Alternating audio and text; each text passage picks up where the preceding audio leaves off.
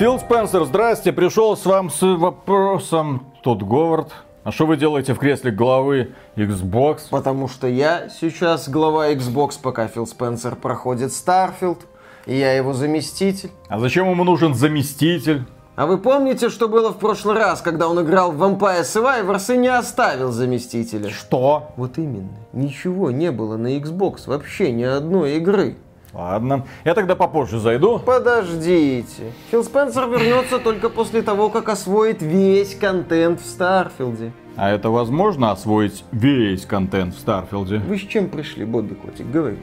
Понятно. В общем, Activision Blizzard, ну, скоро станет частью Microsoft, и нам бы уже новую Call of Duty разрабатывать. Но мы все никак не можем понять, а в каком сеттинге.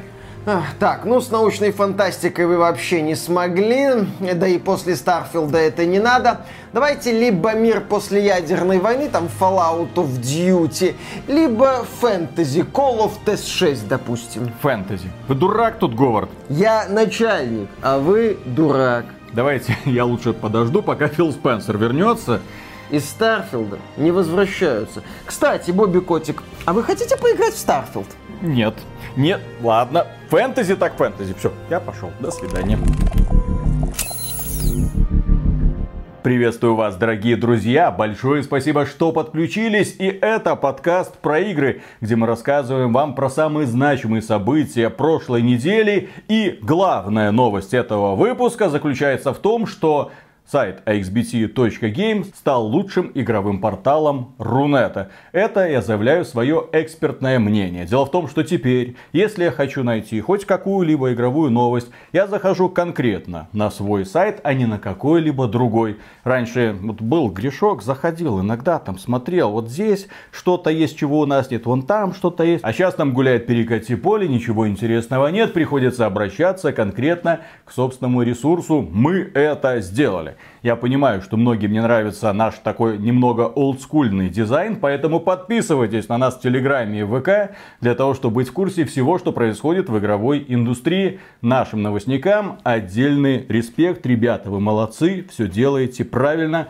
Ну а мы продолжаем. Итак, первая новость. На самом деле важная новость, которая заставила Мишу содрогнуться. Не, Виталика заставила. Почему? Больше. Ты же будешь Старфилд играть. Я буду играть, но я не буду его, наверное, проходить. Особенно после таких вот откровений со стороны Пита Хайнса, вице-президента компании Bethesda, который вышел и перечестной публикой заявил о том, что он потратил уже где-то 150-160 часов в Старфилд, но даже близко не приблизился к финалу. Мы, правда, не знаем, плакал ли он в это время внутри и мечтает ли Пит Хайнс о конце Старфилда, но тем не менее. Более того, Пит Хайнс дал единственный совет игрокам в Starfield: не пропускайте контент. Да, основную кампанию можно пройти за 30-40 часов, но Пит Хайнс говорит, не надо пробегать мимо каких-то моментов, каких-то задач. Благодаря этому вы сможете сделать удивительное открытие и увидеть то, чего бы не увидели, если бы просто бежали по основному сюжету. Да, единственный совет со стороны Пита Хайнса — это не пропускать никакие активности и браться за любые, даже кажущимися незначительными заданиями. По словам Хайнса, таким образом игроки точно смогут посетить самые необычные и запоминающиеся места, а также стать частью удивительной истории. И вот тут мне стало плохо. То есть сначала Миша такой, это 150 часов и конец еще где-то там, а так хочется его увидеть. Правда, Миша? Конец? Конец. Угу. Или лучше, как говорит Пит Хайнс, я думаю, сейчас, Тодд, лучше ужасный конец, чем ужас без конца.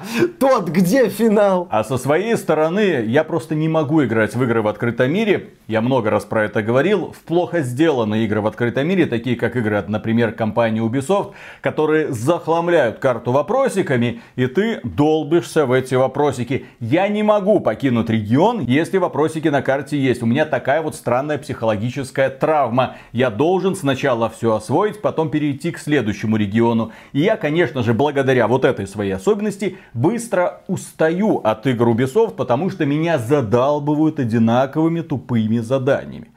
И здесь нам говорят, ребята, Берите за абсолютно все задания. Вот что увидите, то и выполняете. Если вы видите какую-то активность, то, конечно же, нужно добыть руду, да. Грибочки пособирать, конечно же. Кто-то к тебе подбежал и говорит, этому поселению нужна твоя помощь, отзовись. Так ты посетишь наиболее интересные миры. Я надеюсь, что все именно так, как говорит Пит Хайнс. Я надеюсь, что разработчики Bethesda не просто так нам до релиза обещали, что побочные задания здесь великолепно проработаны и они очень интересны. Если это так, то Bethesda возьмет планку, которую никогда в жизни не брала, а если это не так, то на звездемши будете. И, кстати, насчет побочного контента. Не так давно в сети появились ачивменты Starfield, и там есть два ачивмента. Один — это выполнить 30 активностей, второе — это выполнить 30 задач с терминала или таких мини-заданий. То есть, скорее всего, в игре будет бесконечный поток и этих активностей, этих задач с терминала,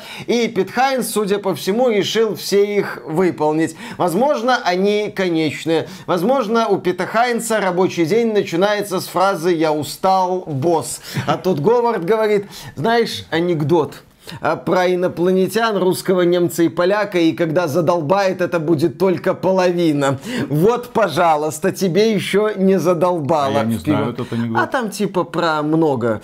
Сколько много, там одно число называет, сколько много еще больше. А потом инопланетяне подходят к русскому и говорят, что такое много. Он их отводит в железнодорожный тупик, показывает на шпал и говорит, считайте, когда задолбает, будет только половина.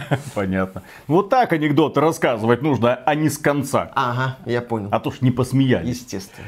Следующая новость. Слившего 45 минут Starfield-блогера арестовали за хранение травы и кражу. Человек, да, умудрился засветить свой геймер так, когда вертикально с мобилки снимал телевизор. Одной рукой играю, другой рукой снимаю. Да-да-да, третий улетаю, все хорошо, в общем-то, I wanna get high. Да, и, естественно, его вычислили, и оказалось, что у него дома есть не только копия Старфилда. Украденная копия. Украденная, как выяснилось, копия Старфилда. Этот не очень умный человек, оказывается, подрабатывал где-то на складе, вероятно, и украл оттуда несколько копий Старфилда и кучу другого товара, который он потом перепродавал, и на этом он делал свой бизнес. Ну, это мамкин бизнесмен такой. И когда к нему попала копия Старфилд, он не сделал ничего умнее, чем под своим геймертегом на Xbox со своего IP начать проходить Старфилд и выкладывать это все параллельно в сеть. Естественно, его моментально вычислили. Естественно, полиция быстро установила место его пребывания. Здесь просто прикол в том, что товарищ настолько своей безопасности не пёкся, что в итоге подставил себя в не самом-то хитром деле. Товарищ решил понтануться, показать всем, у меня есть Starfield. В итоге загремит, скорее всего, на несколько лет. Но зато мы теперь знаем, что на чистую голову в Starfield играть нельзя. Поэтому будьте бдительны. Наркотики зло. Только нормальная русская водка.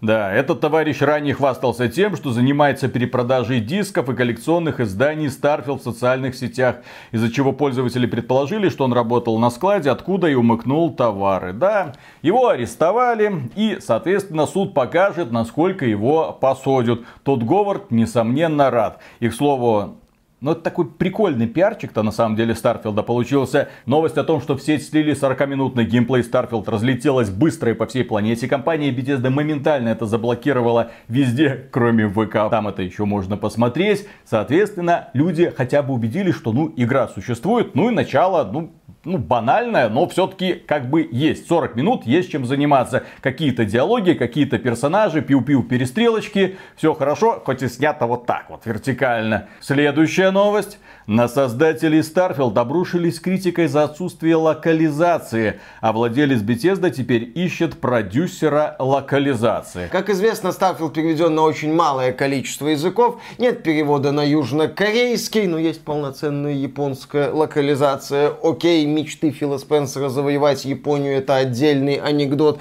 Нет русской локализации, нет перевода на арабский язык. То есть у нас есть топовый эксклюзив Xbox, масштабная игра с кучей элементов, в которую могут поиграть не только лишь все. Ну, просвещенный Запад может поиграть, ну, Япония может поиграть, китайцы могут поиграть, а эти южнокорейцы вот пусть сидят и не отсвечивают. Ага, кто их спрашивал? И на этом фоне можно посмотреть на то, насколько языков компания Sony переводит свои эксклюзивы. Причем речь не только о текстовом переводе, но и о полноценной озвучке на множество языков. И, естественно, у очень многих людей появляются вопросы к компании Microsoft и компании Bethesda.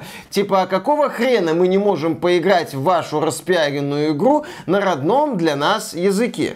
Естественно, недовольство начинает просачиваться в сеть. Арабов внезапно много. Их сотни миллионов. Деньги неожиданно оказывается, да. Есть, естественно, в Южной Корее определенное количество людей. Причем Южная Корея — это тоже ПК-ориентированный, блин, рынок. Вот именно, в отличие от Японии. Есть огромное количество людей, которые говорят на русском языке. Это один из самых популярных языков в мире. За пределами России в том числе. Компания Microsoft может сколько угодно говорить о том, что мы не продаем игры в России. Но учитывая простоту их активации, то есть ключи можно достать где угодно, учитывая то, что в России продается Xbox Game Pass, ключи имеется в виду для России, а не для какого-то другого региона, эти заверения звучат ну просто уморительно. Как Филькина грамота. Из текста новости. Похоже, что недовольство возымело некий эффект. Пользователи заметили, что теперь ZeniMax, это материнская компания Bethesda, ищет продюсера локализации. В описании вакансии есть специфический пункт.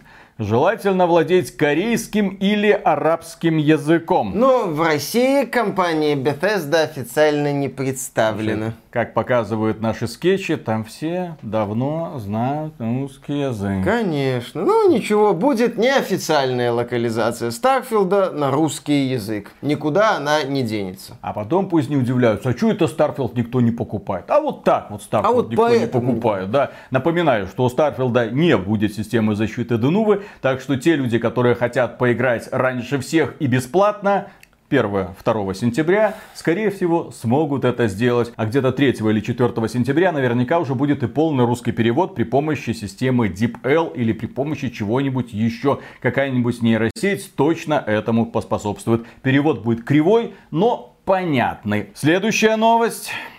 Разработчики Starfield, оказывается, могут добавить DLSS в свою игру. AMD ловко перекинула претензии к Bethesda. Да, компания AMD заявила, дескать, а Bethesda ничего не мешает добавить технологию DLSS в Starfield. Дело в том, что компания AMD заключила эксклюзивное соглашение с разработчиками Starfield. Каждому Radeon, который сейчас продается, прикладывается бесплатная копия Starfield. Мол, видеокарта стоит относительно недорого, и вот вам бесплатно Starfield, который стоит очень дорого. Отличное предложение, естественно. И по какой-то причине в PC-версии Starfield будет только одна опция масштабирования — FSR. Она работает со всеми видеокартами, как от AMD, так и от NVIDIA, но по качеству работы FSR уступает DLSS от NVIDIA. DLSS — это более продвинутая технология, более качественная. И, естественно, обладатели видеокарт от NVIDIA, коих на ПК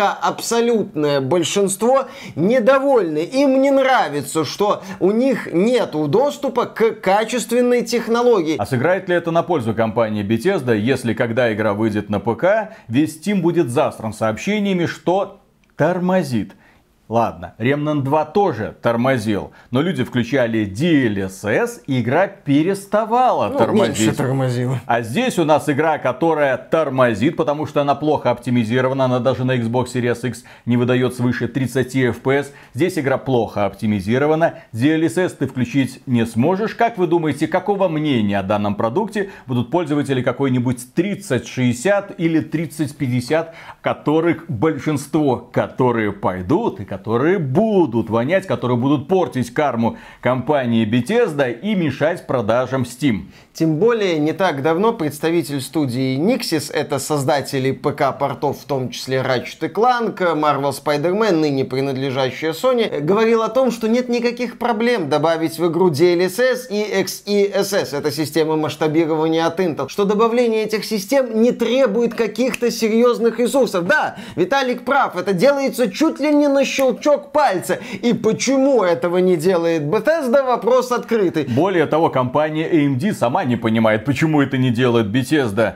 По словам представителя AMD, его спросили на шоу-выставке Gamescom 2023. А какого хрена? Да, какого хрена? Он сказал, прямая речь. Если они, Bethesda, хотят добавить DLSS, то в данном вопросе у них будет полная поддержка AMD. Хотите? Делайте. В данном случае получается, что компания Bethesda не хочет, чтобы вы пользовались данной технологией. С одной стороны, они не хотят переводить игру на разные языки, чтобы способствовать ее распространению. Они не хотят включать технологию DLSS, хотя делается это на щелчок пальца. Что происходит? Опять, с одной стороны, мы сделали вроде бы хорошую игру, на 150 часов и конца края не видно. С другой стороны, ну вот такие вот странные ограничения. Вирус Microsoft проник уже в Bethesda, когда с одной стороны крутые решения соседствуют с откровенно неудачными, которые мешают первым развиваться, которые портят карму. И в итоге это вполне может привести к тому, что Starfield, конечно, выстрелит, но далеко не так, как это планировалось, возможно, изначально. Публика ныне не очень любит крупные корпорации. И поэтому публика сегодня особенно токсична и с удовольствием пнет корпорацию, если эта корпорация где-то налажает. А Bethesda уже дает немало поводов пнуть ее. Внимание! Starfield почти наверняка получит моды на консолях. В пользовательском соглашении есть пункт о виртуальной валюте. У компании Bethesda, если кто не в курсе, есть такой магазинчик Creation Club, где они продают модификации за специальную валюту. Если что, это там было написано 100% выкл, то есть 100% офф. То бишь мод продавался... Кривая русская локализация. Да, кривая русская локализация 100% скидки.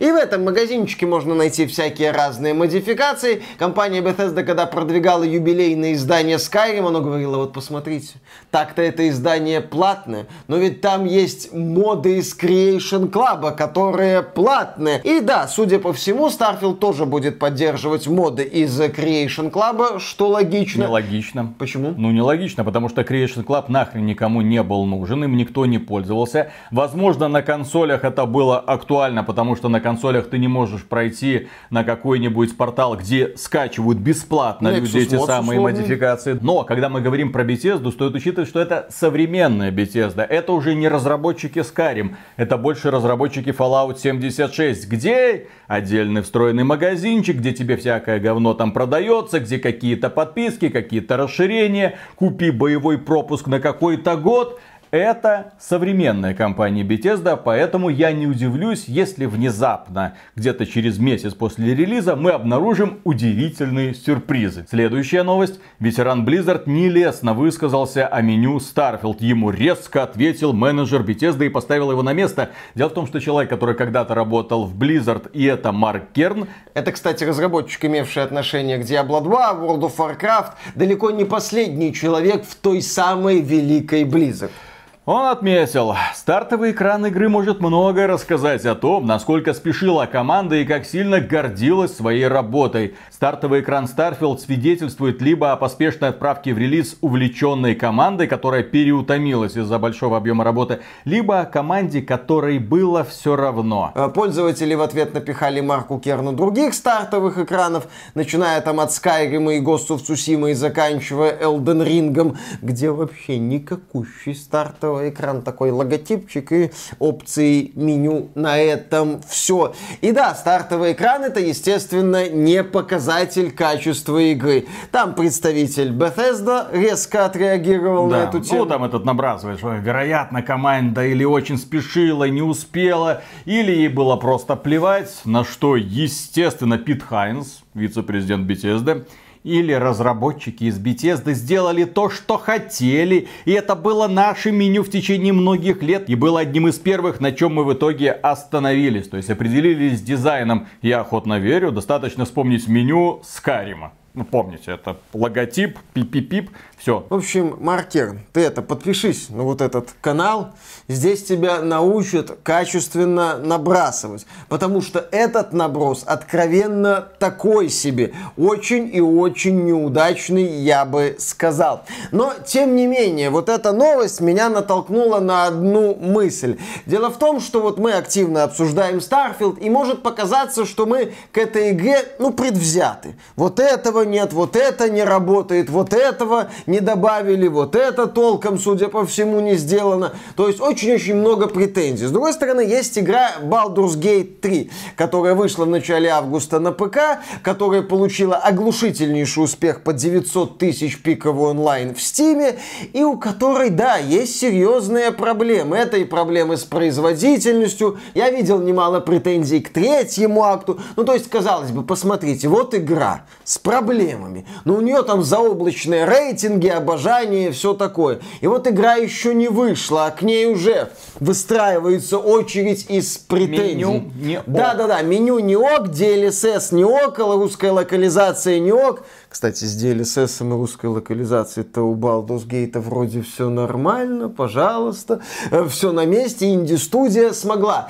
Так вот, Baldur's Gate 3 этот оглушительный успех. Там даже украинская локализация вот, есть. Пожалуйста, то есть ребята взяли и сделали, а Bethesda взяла и обделалась. Почувствуйте, так сказать, разницу. Так вот, Baldur's Gate 3 это проект, оглушительный успех которого стал неожиданностью. Я категорически против идеи, что Baldur's Gate 3 это игра аномалия. Это глупость. Но успех, такой вот супер сумасшедший успех, это действительно молния в бутылке. А вот Starfield это потенциальный удар под дых PlayStation. И когда мы видим, что уже на замахе у Microsoft и Bethesda серьезные проблемы, то, естественно, мы говорим, ребята, вы вот этим вот ударом собираетесь PlayStation из равновесия выбить? Это пока выглядит не очень убедительно. Как бы ни получился замах на рубль, удар на копейку. Но, по крайней мере, мы можем быть уверены в том, что эта игра большая. Как минимум на 160 часов.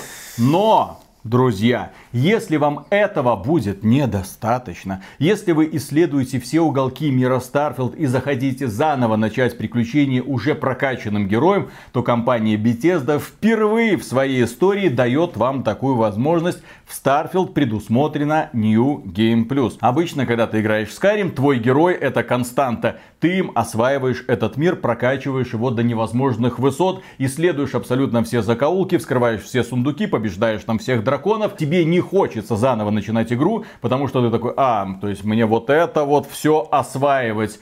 Я не хочу повторять этот путь. А в Starfield предусмотрена возможность. Вот перед тобой 1000 планет. Если ты хочешь заново их освоить, если ты хочешь заново построить все эти аванпостики, заново собирать все деталики для корабликов, можешь этим заниматься. Бесконечная долбилка в космосе. Я наиграл в Starfield 1000 часов и конца все еще не вижу, но очень хочу. Я всегда опасаюсь, когда разработчики сразу делают акцент на масштабе. Вот, кстати, меня это тоже очень беспокоит, что одним из ключевых моментов рекламной кампании Starfield'а является масштаб.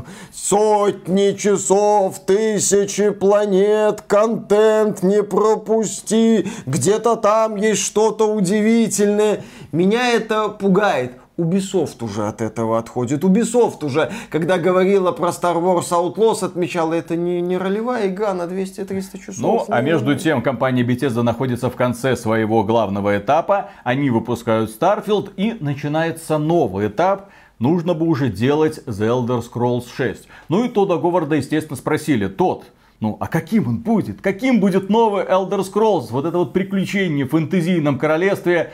На что Тодд Говард заявил, только не падайте. Мы хотим, чтобы вы чувствовали себя в этом мире, чтобы вы могли делать все, что хотите, и чтобы вы могли видеть и чувствовать последствия своих действий. Мы хотим, чтобы вы могли создать свои собственные истории и воспринимать игру по-своему. Поэтому мы стремимся к тому, чтобы вы могли играть так, как вам хочется. Я прочитал вот это вот сообщение, и знаете, какую игру я увидел перед собой? Она уже существует, она уже есть. Вы можете прямо сейчас пойти в нее поиграть. Мы хотим, чтобы вы чувствовали себя в этом мире, чтобы вы могли делать все, что хотите, чтобы вы могли видеть и чувствовать последствия своих действий. Да, мы хотим, чтобы вы могли создавать свои собственные истории, воспринимать игру по-своему. Там можно валить деревья, строить какие угодно домики, погружаться в подземелья, приглашать друзей, пытаться завоевывать целый континент, убивать там мегабоссов, идти в любом направлении. И каждый раз, начиная новую игру, ты будешь видеть новый мир, который будет генериться заново. Если это не Elder Scrolls 6, то что такое Elder Scrolls 6? Я поиграл 150 часов и конца края не видно. Делайте уже нормальные, законченные, пожалуйста, игры. Я устал от этих бесконечных гринделок, пожалуйста. Мне чем нравится Baldur's Gate? В нем есть финал. Несколько финалов, много путей, которыми можно прийти к финалу, но он есть. Ты четко знаешь, что ты идешь вперед. А когда ты играешь в игры компании Bethesda, тебя ждет только один печальный, к сожалению, конец. Очень вяленький. Тебе просто становится скучно. И ты выходишь из Skyrim, из Fallout 4, из Fallout, естественно, 76. И как бы такое ни повторилось со Starfield. Я не люблю унылые долбежки с безграничными возможностями. Ну, я в Skyrim 60 часов. Повозился, мне очень-очень понравилось. А 600 часов? Потому что нужно освоить все. Не, ну разработчики я всего это для себя осваивать в Skyrim. Вот, понимаешь? То есть, когда разработчики предлагают много всего, но все это не очень интересно, и каждый из элементов тебя в конечном итоге начинает утомлять, я такие игры не очень люблю. Ну да, я с тобой соглашусь. Друзья, а сколько вы времени провели в Скайриме? Некоторые люди там 1000 часов. Без модов, без модов. Следующая новость. Microsoft очень довольно работает Tango Gameworks. Студию будут активно поддерживать. Это, если что, разработчики Hi-Fi Rush. Вообще-то это разработчики The Evil Within 1.2 и студия, основанная Синди Миками, создателем оригинального Resident Evil, который в студии Tango Gameworks уже не работает. Синди Миками уже уходит, и остаются ребята, которые сделали Hi-Fi Rush лучшую игру этой студии, которую, правда, никто не заметил, потому что это какой-то ритм-боевик. Не, они там говорили, что 3 миллиона игроков приобщилось. Это продажи. Сколько заработали? Чё по баблу? Это ж в геймпассе. Ну, кстати, если они сделают Hi-Fi Rush, я буду очень доволен. Следующая новость. Activision, но это уже, по сути, часть Microsoft, скоро будет. Activision официально достигла дна. Игроки отреагировали на добавление Nicki Minaj в Modern Warfare 2. Ты видел жопу Nicki Minaj? Понимаешь, она в розовых лосинах, да, со своей огромной жопой, да, будет бегать по аренкам, участвовать в мультиплеерных матчах. Да. Догадайся, куда будут прилетать все пули. Я хочу тибэггинг от этого персонажа. Зачем? Просто. У Nicki Minaj нет яиц, если что. Так зачем? Вот в этом и смысл. Фейсситинг, Миша. Это называется фейсситинг. Ну, персонаж-то Nicki Minaj в игре будет делать тибэггинг. По Фрейду. Будет делать тибэггинг. Хочет тибэггинг.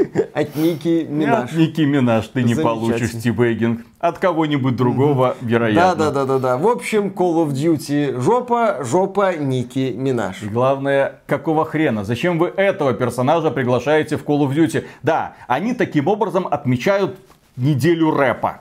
Ладно. У них такое есть. Они приглашают разных рэперов, включая Snoop Dogg'а. Ну, Snoop Dogg, ну понятно, свой парень, классный чувак. А Nicki Minaj-то тут каким боком? Добавьте крутых ганста-рэперов, их полно у вас. Какого? 50 рублей? А, эта шутка уже не актуальна. Я не разбираюсь в их рэперах. И, слава богу, вообще ни в каких рэперах. Но я знаю, что этих ребят с банданами, которые рассекают по Лос-Анджелесу на крутых тачках, полно. Я про это игру видел. Называется GTA San Andreas.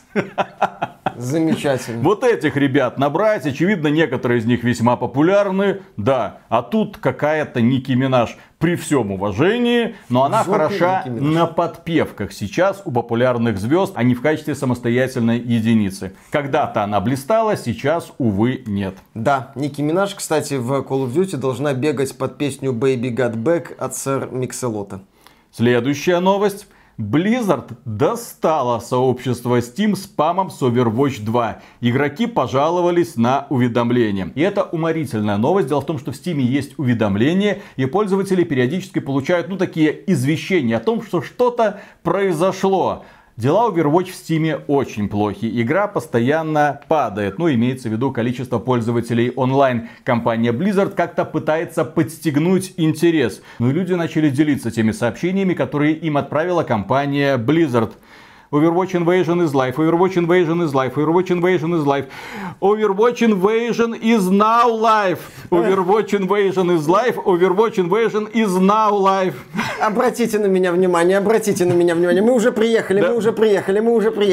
И дата. 44 минуты назад, 4 часа назад, 2 часа назад. Blizzard, ты задолбала. Никому не интересен твой Overwatch. У меня сын. У меня сын посмотрел, как я играю в эту Overwatch, думает, о, надо бы вернуться. Когда-то Overwatch ему нравилось. В итоге он провел в игре день. Ну, со своими друганами, естественно. Друганы сказали, фу, как-то однообразно, как-то уныло, как-то неинтересно. И вернулись в свою доту. Потому что ничто и никто не может сравниться с Дотой 2. Габен велик. В общем, Overwatch 2 это ваш бухой бывший, который написывает вам по пьяни. Следующие новости. Компания Sony.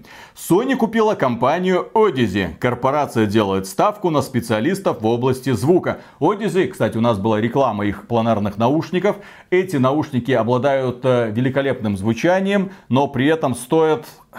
Очень как дорого. Как пара PlayStation. Стоит учитывать, что у самой Sony есть великолепное подразделение, которое делает классные наушники. Казалось бы, жаловаться уже не на что. Но они купили производителя наушников с другой технологией. Таким образом, я думаю, они будут расширяться. Все делают правильно. Ждем планарных наушников от компании Sony, которые будут стоить еще дороже, чем это было у компании Odyssey. Там... $1000 или $2000 будет 5. А что вы хотели? Да. Не просто так компания Sony потратилась. Конечно. Следующая новость.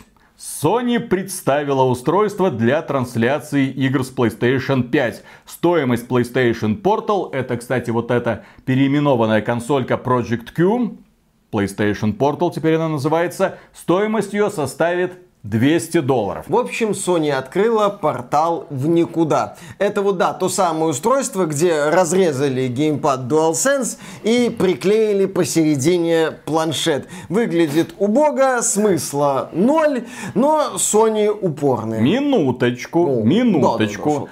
А вот если у тебя есть телевизор, да. Допустим, у тебя есть жена, да. А ты хочешь поиграть в FIFA. А жена говорит, а я хочу посмотреть сериал. Да. А ты говоришь, жена, я согласен с тобой, смотри свой сериал. И, конечно же, ты потом будешь раздражаться из-за того, что ты не поиграл в свою фифу, а хотел, жена тебе помешала. Все, разлад в семье, развод, квартира пополам и телевизор тоже. А если ты купишь этот PlayStation портал, жена будет спокойно сидеть, смотреть свои сериальчики, а ты будешь сидеть рядом с ней, изображать заинтересованность и играть в фифу. А? Я изначально думал, что компания Sony будет это устройство продавать где-то за $300. Удачи. А сейчас, когда $200, в принципе, в 2 раза дороже стандартного геймпада. У тебя буквально геймпад с экранчиком. А чё бы и нет. В туалет еще, скажем. А в принципе нормально. Вот. Сорвал с языка.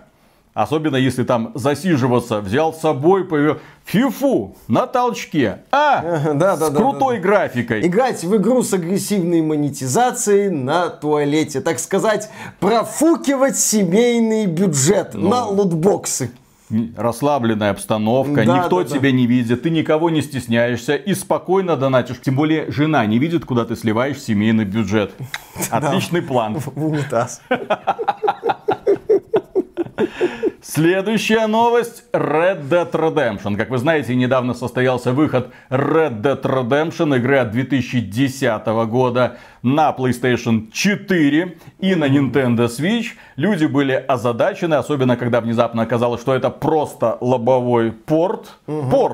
Никаких особых улучшений там нет. Датамайнеры начали ковырять код этой игры и обнаружили, что там, оказывается, есть записи о том, что изначально планировался Red Dead Redemption ремастерит. Ремастированная, улучшенная с визуальной точки зрения, естественная игра, которую по какой-то причине отменили, сказали, а мы и так за $50 этот порт продадим, нафиг напрягаться. Все логично. А компания Rockstar увидела, что Red Dead Redemption 2 ремастерит выглядит как GTA The Trilogy The Definitive Edition и поняла, что проще будет продать лобовой порт за $50. Именно этим она сейчас и, кстати, не безуспешно занимается. Ряд следующих новостей о нашей некогда дорогой и любимой компании BioWare. Помните, это те самые ребята, которые когда-то сделали Baldur's Gate 1 и 2, Neverwinter Nights, Star Wars, Knights of the Old Republic, Jade Empire, Mass Effect, раз, 2, 3, Dragon Age Origins, Dragon Age 2 все еще была хороша.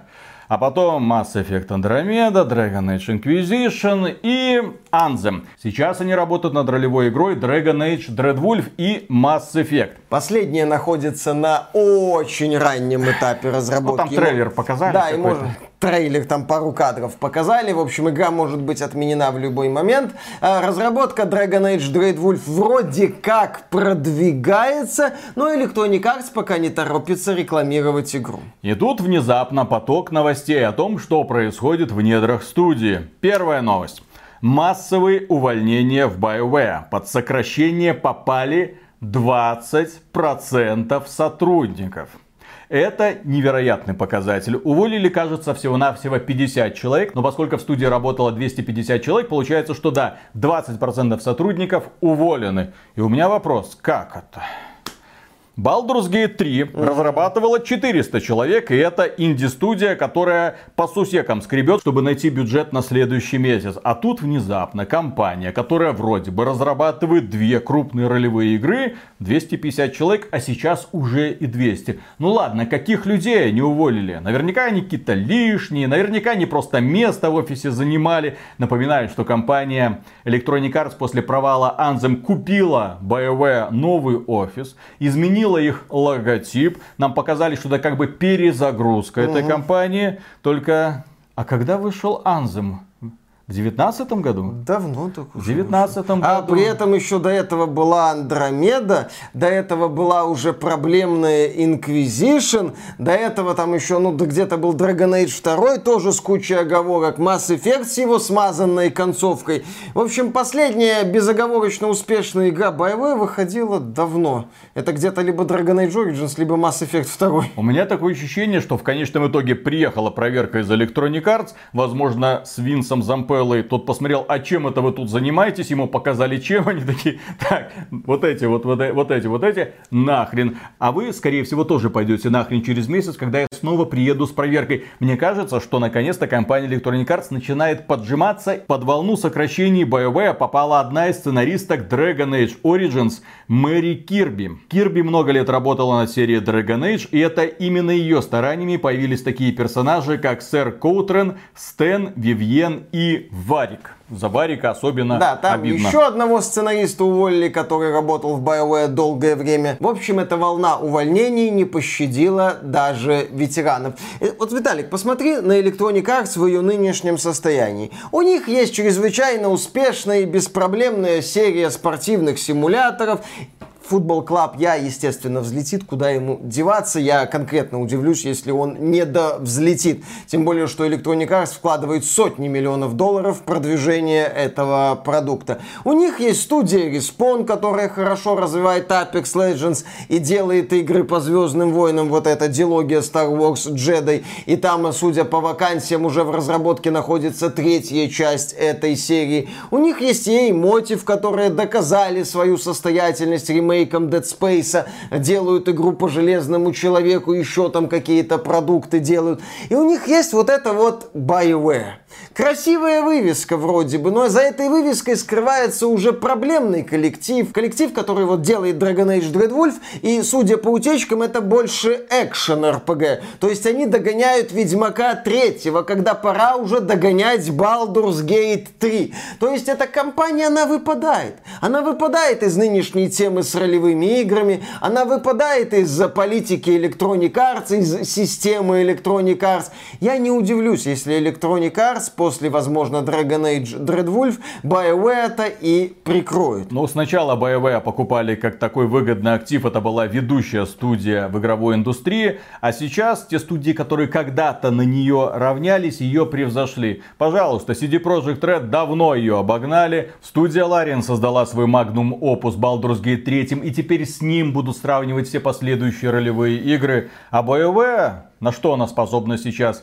Пытаться сделать что-то в стиле долбилки в открытом мире, и это максимум, на которое рассчитываю. Вероятно, там, конечно же, будут проникновенные какие-то диалоги, очень яркие персонажи, очень разнообразные, но разнообразные, к сожалению, не с точки зрения характера, а с точки зрения diversity, как половые партнеры, естественно. И в итоге вместо ненапрягающего фэнтезийного приключения мы попадем на какое-то прайд-шоу. Очень грустное, унылое, без задора. Я в современную BioWare не верю, потому что нет ничего более унылого, чем прогрессивные сценаристы и разработчики, которые зациклены в первую очередь на своих проблемах, а не на том, чтобы рассказать тебе интересную историю, увы. Да, когда они используют персонажей, чтобы донести какую-то свою идеологию, а не для того, чтобы раскрыть интересного персонажа и рассказать интересную историю. И следующая новость. По слухам, BioWare постоянно отодвигает релиз Dragon Age Dreadwolf, просто не спешит говорить об этом официально. Дело в том, что несколько месяцев назад по сети пробежала новость, дескать, Electronic Arts связалась с создателями Вики и попросила там внести редизайн в некие страницы. Ну вот, молча начнет. Что-то будет. Бегала такая вот информация. Ну вот это что-то будет. Растворилась, вышла Baldur's Gate 3. Естественно, создатели всех ролевых игр решили ненадолго уйти в тень. И, соответственно, Dragon Age Dreadwolf мы пока не наблюдаем. Как и какой-то рекламной активности. Может быть, что-то покажут в рамках The Game Awards. Дело в том, что внутри самой компании есть внутренние планы. Естественно, они как-то отчитываются перед Electronic Arts. И мне кажется, поскольку мы видим, какие тут события происходят, мне кажется, что они один раз сообщили Electronic Arts предполагаемую дату выхода, второй раз, третий раз, четвертый раз, а на пятый раз приехала комиссия, которая сказала: вы все 20% уволены на... По какой причине мы ж не сможем доделать? Давайте следующая дата выхода, чтобы была уже окончательная, друзья. Как это совсем недавно было с компанией GSC Game World, которые уже который год тянут из компании Microsoft деньги на доработку своего Сталкера 2. Им вот сказали, вот в каком состоянии выпустите, в таком и выпустите. Первый квартал 2024 года. По всей сети уже ходят анекдоты, что вот эта вот физиономия плоти, это лицо Фила Спенсера, когда он увидел реальное состояние Сталкера 2. Ну, это лицо не без успеха косплеил Тодд Говард, когда наблюдал за игрой Фила Спенсера в Сталкер 2 на Gamescom. А чё дымит-то так этот пулемет? У меня так пукан дымил, когда мы Fallout 76 выпускали, я помню, да. Флэшбэки пошли. Следующие новости. Технологии. Nvidia. Геймеры напряглись. Nvidia увеличила прибыль на 850% из-за увлечения искусственным интеллектом. Да, это новости грустной реальности. Компания Nvidia отчиталась о своих финансовых показателях, и основой бизнеса компании являются дата-центры и технологии для искусственного интеллекта. Доходы компании за квартал. 3 месяца. Составили $13,5 миллиардов. Из них игровое направление, там, по-моему, в районе 10 с небольшим процентов. Поэтому, знаете, вот игровое направление для Хуанга, оно есть. Он для него что-то выпускает. Но ему в целом-то это не очень интересно. Оно есть — хорошо. Оно будет меньше — трагедии для Nvidia не случится. На этом фоне компания AMD где-то там барахтается в сотых, десятых, единицах процентов. И компания Intel. Компания Intel — это такая забавная шутка. Она существует. Окей, хорошо, ее видеокарты тестируют, о массовости говорить не приходится. Темпы компании Nvidia снижать даже не намерена и ожидает, что в следующем финансовом квартале она заработает $16 миллиардов. Так что, ребята, покупайте акции корпорации Nvidia. Бум на нейросети будет еще долго, а единственная корпорация, которая предлагает соответствующие серверные решения, это Nvidia. Следующая новость. Nvidia на Gamescom 2023. DLSS 3.5. Half-Life 2 RTX. На подходе больше игр с поддержкой DLSS и Reflex. Ну, Nvidia делает вид, что еще не забыла. Рэпчик от Хуанга. Да. Nvidia делает вид, что не забыла про игроков, что она предлагает им новое решение. И, кстати, вот эта вот технология FSR 3.5 — костыль нового поколения, чтобы игры с эффектами трассировки лучей работали лучше. Ну, если, так сказать, выйти за пределы тупого юмора, то эту технологию специалисты высоко оценивают. Решение прикольное. Ну, типа, вот смотри, ты включал раньше трассировку, смотрел на то, как производительность стучится одно, выключал трассировку. А сейчас вот у разработчики получили новую технологию, ты будешь включать трассировку, включать DLSS 3.5, смотреть, как производительность бьется одно, выключать трассировку и DLSS 3.5. А где я буду включать трассировку? Какие современные игры поддерживают трассировку лучей? Для тебя анонсировали Half-Life 2 RTX.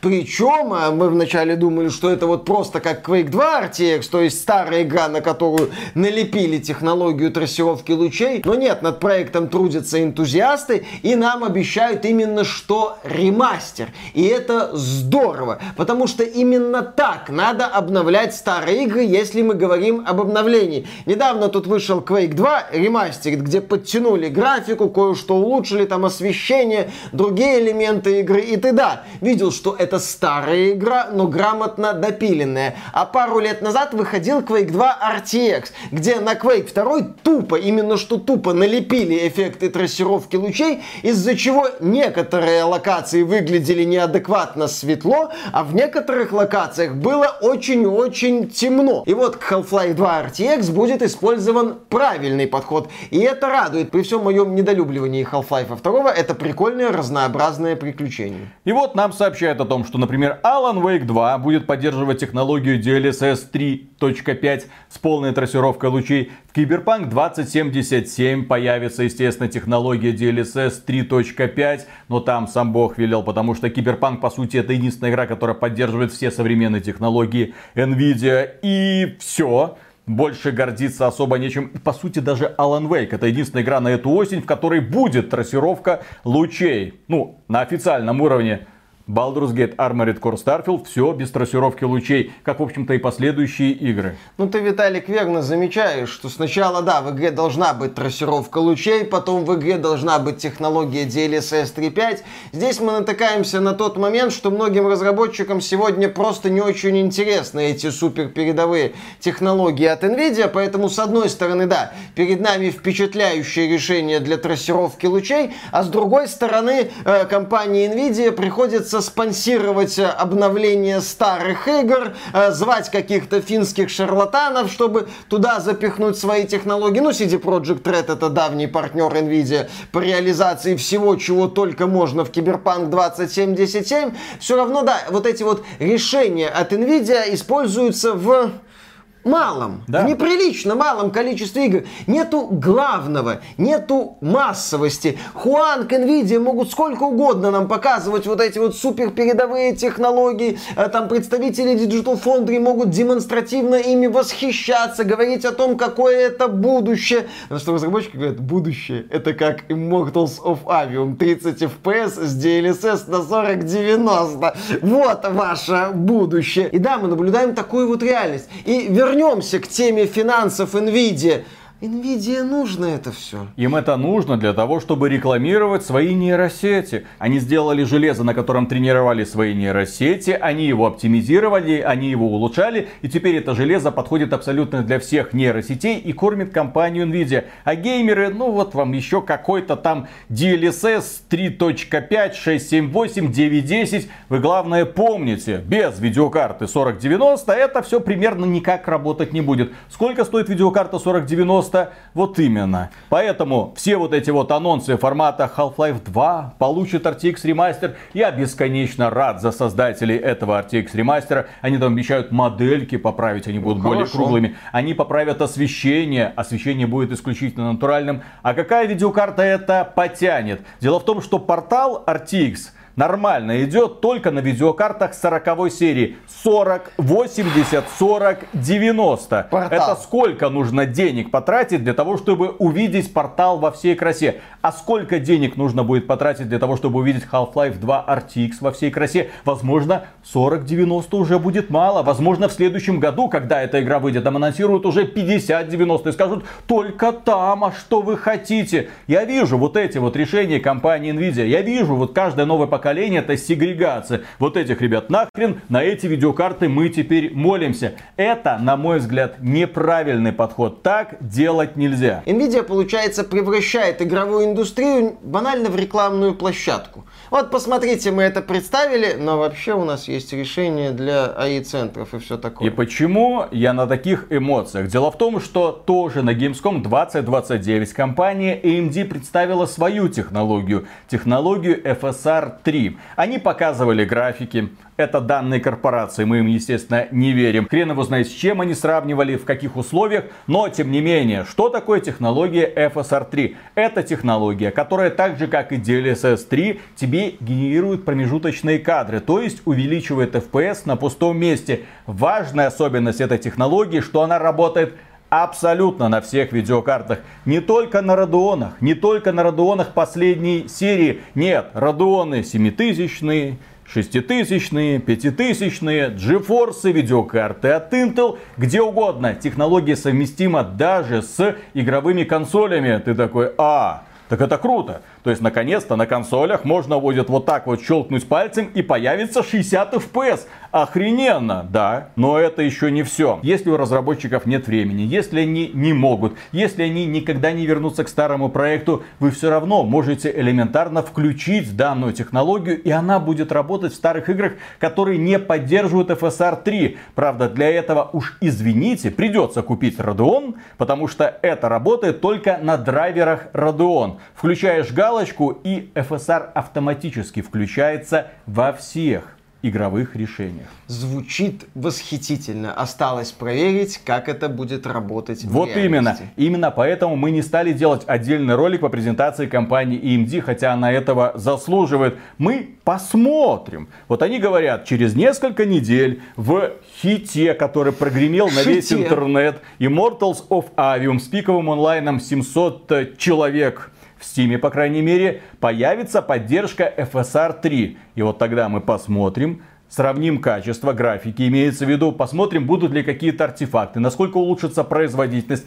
оценим эту данную технологию, пощупаем ее и после этого уже будем делать какие-то выводы. Пока то, что они нам рассказали, однозначно охренительное решение. Кроме этого, компания AMD представила две видеокарты Radeon 7700 XT и 7800 XT, которые стоят $450 и $500 соответственно. По сути, это решения, которые должны конкурировать 4060 Ti и 4070, но по тестам от компании AMD превосходят данные решения компании Nvidia. И теперь, если допустить, что технология FSR 3 на самом деле что-то собой представляет, то отличное бюджетное решение, бюджетное, $450, да, бюджетное решение, которое поддерживает технологию, аналогичную DLSS 3, во всех играх, а не только в нескольких разработчиков, которых удалось убедить. Мы тут с тобой уже обсуждали в разделе про Starfield, что технология FSR масштабирования, она не такая эффективная и качественная, как технология DLSS, но презентация AMD, она вот показала, что в современной игровой индустрии есть два стула. Технологии от Nvidia, только для видеокарт Nvidia, и то не для всех видеокарт Nvidia. Некоторые технологии, они вообще для определенного семейства видеокарт Nvidia. И второй стул — это технологии AMD. Для всех, но не такие хорошие, как аналоги от конкурента. Увы. Следующая новость. Cyberpunk 2077 с улучшенной трассировкой и DLSS 3.5. Нам показали трейлер, мол, посмотрите, с DLSS 3.5, без DLSS 3.5. Но главное, нам в рамках выставки Gamescom 2023 представили наконец-то те изменения, которые появятся в дополнении Phantom Liberty. Призрачная свобода для Cyberpunk 2077. И то, что нам показали, в принципе, меня вдохновило. Сразу оговорюсь, не стоит ожидать, что это дополнение будет аналогом «Кровь и вино» для третьего Ведьмака. Даже близко нет, друзья, не надо. Это будет просто еще один район города, куда вы можете приехать практически сразу после начала кампании. Это будет считаться дополнительным игровым квестом. Возможно, там будут какие-то побочные задания. Главное изменение Phantom Liberty затронут ситуацию по всему Найт-Сити. То есть, когда игра получит обновление 2.0, в игре наконец-то появятся нормальные сражения ограничения на технике, появятся тачки с пулеметами, можно будет отстреливаться прямо из машины, и плюс к этому полиция начинает себя вести так же, как в GTA. Одна звездочка, две звездочки, каждый раз будут присылаться все более и более усиленные полицейские. В общем, можно будет конкретно долбиться, если вам это надо. По крайней мере, это намного лучше того, что было предложено изначально. Жаль, что ждать этого пришлось 3 года. Немалая часть, на мой взгляд, весьма скучной презентации Cyberpunk 2077 была посвящена, да, улучшенной полиции, и нас отправили в компьютерные клубы начала нулевых. Ну, помните, когда многие школьники приходили, брали GTA 3 Vice City San Andreas, вводили читы и начинали устраивать массовый геноцид полицейских. Теперь в Night City. Теперь то же самое в Киберпанке. Почувствуй себя школьником, вернись в прошлое, забей на сюжетную кампанию, хе-хей. Главный герой, да, там убивал полицейских, они на него набегали, он их убивал, они на него набегали. Нам также показали переработанную систему прокачки, различные активные умения. Да, это, безусловно, лучше, чем было. Ну, ждем следующие презентации Phantom Liberty. Может, там уже что-то покажут именно из дополнения, возможно, даже полноценное прохождение какой-то миссии. Следующие новости посвящаются игре под названием Armored Core 6. Студия From Software, которая известна нам тем, что она когда-то создавала трилогию Dark Souls и недавно порадовала нас Elden Ring, выпустила Armored Core 6. И все фанаты сосаликов такие: да, наконец-то From Software, любимая студия. А, они еще и Секера делали. Ура! Поиграем. Теперь это будет что? Это Dark Souls на роботиках. Невероятно вдохновляющий, огромный пиковый онлайн в Steam. Такое ощущение, что компания From Software выпустила какой-то суперхит. Игру какую-то легендарную. Игру, которая когда-то гремела на весь мир. А потом люди начинают в это играть и такие: а почему это просто какой-то конструктор роботиков с очень сложными боссиками? Аренки, вот на этих аренках враги расставлены. Вот зачистил, следующая миссия. Как-то все это странно, как-то все это тупо. Это не Souls. Внезапно это не Souls. Да, серия Armored Core существует еще со времен первой PlayStation. И это всегда был японский недорогой трешак. Серия Armored Core — это, в принципе, в первую очередь конструктор боевых японских роботов, а во вторую, ну, такой средненький боевичок. Дорогие друзья, если вы посмотрите на оценки предыдущих частей Armored Core, а не те оценки, которые сейчас ставят в верхнем интернете, это до недавнего времени они относились к Armored Core просто как к проходнику. Хорошо, если игра получала там 7 баллов. 75. Они были подобиями друг друга. Ты просто собирал роботиков. При помощи этих роботиков, из разных деталек имеется в виду, при помощи этих роботиков ты быстро носился по очень низко детализированным локациям и громил других роботиков.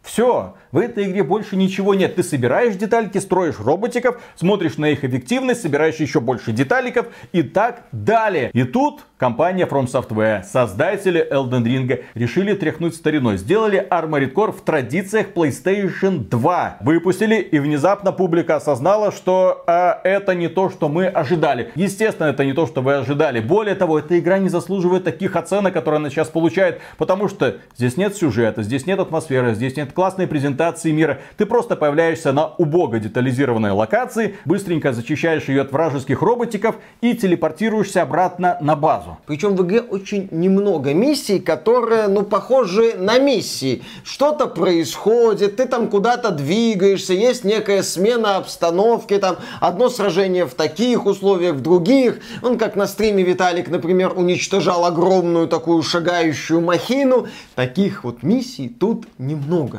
В компании хватает миссий формата мини-аренка, всех поубивал, все. Мини-аренка, уничтожил несколько целей, все. Мини-аренка, собрал указанные вещи, убил мини-боссика, все. У меня было ощущение, как будто я реально вернулся в нулевые годы, во времена PlayStation 2. Типичный японский примитив. Таких игр тогда было полно. Низкобюджетных, которые делались как на конвейере, которые выпускались по несколько раз в год. И ты вряд ли мог отличить одну от другой. Но в данном случае ты хотел, ну, хоть какого-то, блин, уже бюджета. Ну, хоть более-менее внятной презентации. Здесь этого нет и в помине. Здесь есть просто очень сложные боссы, к которым нужно подходить очень осторожно, собирая роботика конкретно под эти нужды. И...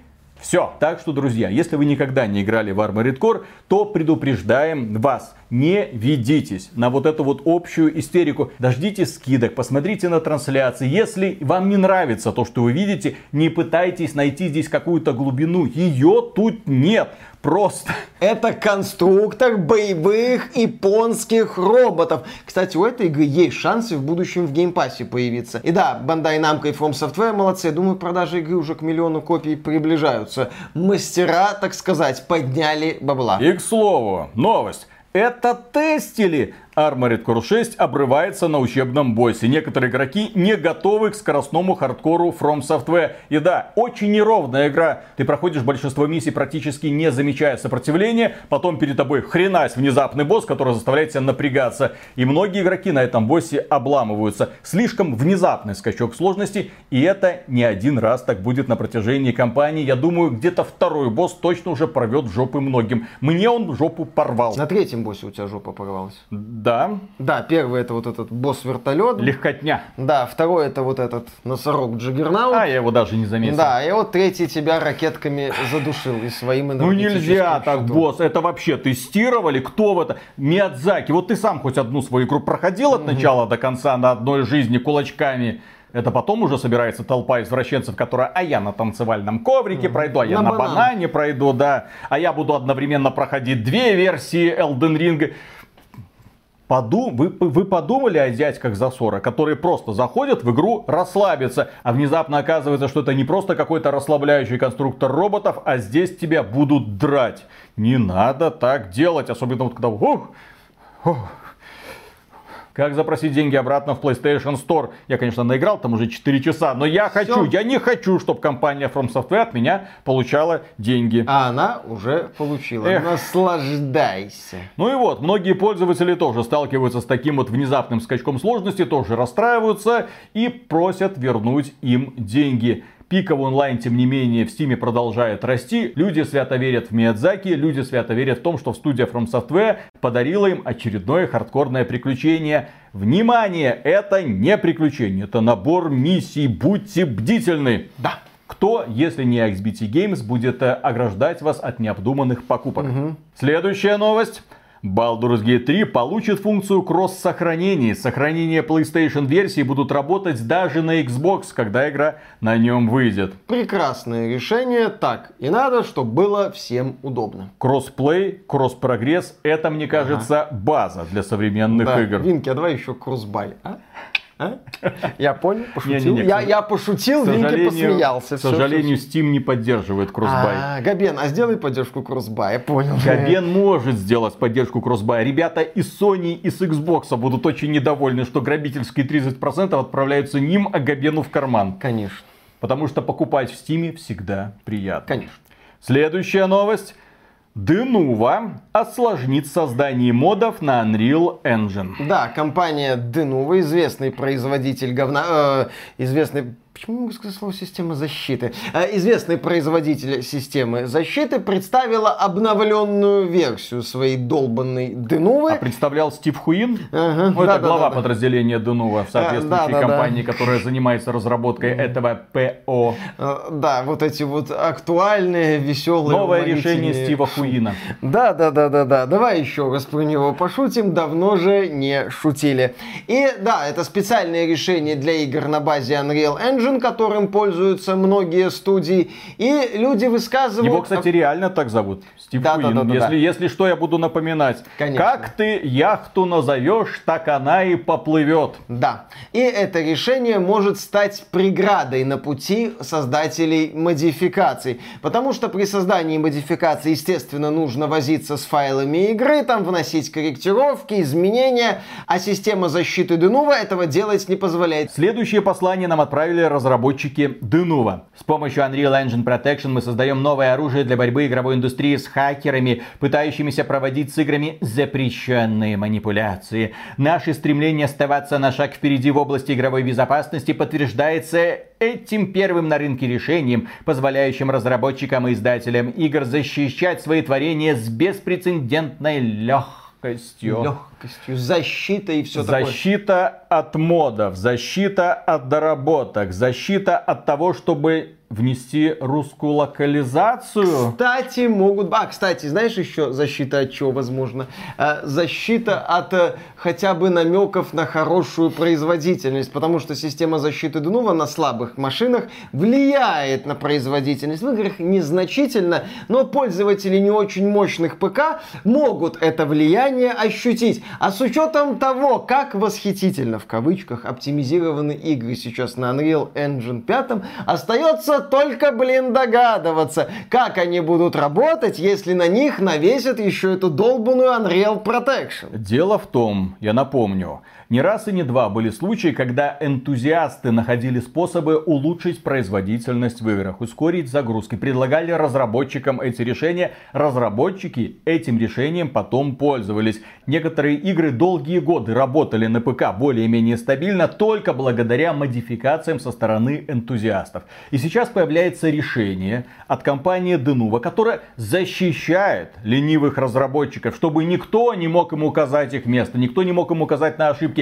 Если игра плохо работает, то она будет плохо работать, и кто вы такие, чтобы ее исправлять? Если в игре нет русской локализации, то ее и не будет, вы не сможете ее добавить, только официально, только так, покупай, слышь, торопись. Вот такой подход. Игровая индустрия, которая пытается хоть как-то, хотя бы в инди-сфере, сохранять вот эти вот нотки рокерства и панка, то есть когда ребята созданы геймерами для геймеров, мы понимаем, что мы не боги, мы не можем все учесть, но вот вам, пожалуйста, инструментарий, дорабатывайте. И с другой стороны, власть AAA корпорации, власть корпорации, которым нужны все деньги мира, которые ограждаются как можно дальше от энтузиастов и создают свои бездушные гринделки «долбитесь до посинения». Кстати, не пропускайте никакой контент Starfield. Ну, там еще Denuvo нету, слава богу. И там вроде бы еще можно будет создавать модификации. Ну, потому что без модификации игра от беседки существовать не может. К счастью, тут Говард это понимает. Компания Denuvo также заключила соглашение с Nintendo в плане того, что теперь будущие релизы, возможно, будут уже защищаться конкретно решением Denuvo, чтобы нельзя было эти игры эмулировать на ПК. В общем, если вам нужны тупые детские игры, то покупайте под них тупую детскую консольку, а не играйте на своих вонючих ПК, как это было с Tears of the Kingdom, когда эти ПКшники осквернили великую игру своими эмуляторами с 60 кадрами. До сих пор горит. Ну, ты мог спокойно дождаться Nintendo Switch 2, запустить игру в 60 FPS. Уверен, что он там будет? Я надеюсь, что у Nintendo есть совесть, и что там будет обратная совместимость, что игры, которые доступны на Nintendo Switch, будут автоматически запускаться на Nintendo Switch 2 в 2 раза лучшей производительностью и, конечно же, с лучшим качеством графики. Я надеюсь, я в это хочу верить. Тебе, конечно, верю. Но сердце всегда согревало то, что есть альтернативное решение. Я поддерживаю разработчиков, я покупаю игры, но я не готов играть в эти прекрасные игры в таком дерьмовом качестве. Я запускаю эмулятор и наслаждаюсь. А теперь у меня собираются забрать и эту возможность. Спасибо компании Denuvo и особая благодарность родителям Стива Куина. Извините, его так зовут. Из песни слов не выкинешь. Ну, просто каждый раз хочется произносить его имя, когда ты обсуждаешь новости о компании Denuvo и о новых методах защиты современных игр на разных устройствах. Следующая новость. Короче, в Dying Light 2 появится премиум-валюта, которую можно тратить на микротранзакции. Компания Techland, которая сообщила об этом внезапном нововведении, говорит, что это никак не связано с тем, что компанию недавно купил китайский гигант Tencent. Это их ноу-хау. Как говорится, да. покупай валюту, чтобы покупать полезные микротранзакции. Напоминаю, это одиночная игра с возможностью кооперативного прохождения. Возможно, кому-то и захочется пощеголять перед другом, тем посмотри, куда я 20 баксов потратил. Решение отвратительное, оправдание ему нет. Это хреново, когда в играх постфактум появляются подобные методы монетизации. Но судя по тому, что Techland и частично продалась Tencent, они теперь один из мажоритарных акционеров компании и добавляет микротранзакции, финансовое состояние у компании далеко не самое лучшее. Ну, теперь-то финансовое состояние поправлено. Конечно, сейчас как продадут. А сейчас как пользователи начнут им донатить, да не завалят их просто деньгами. Кстати, друзья, стать спонсором этого канала...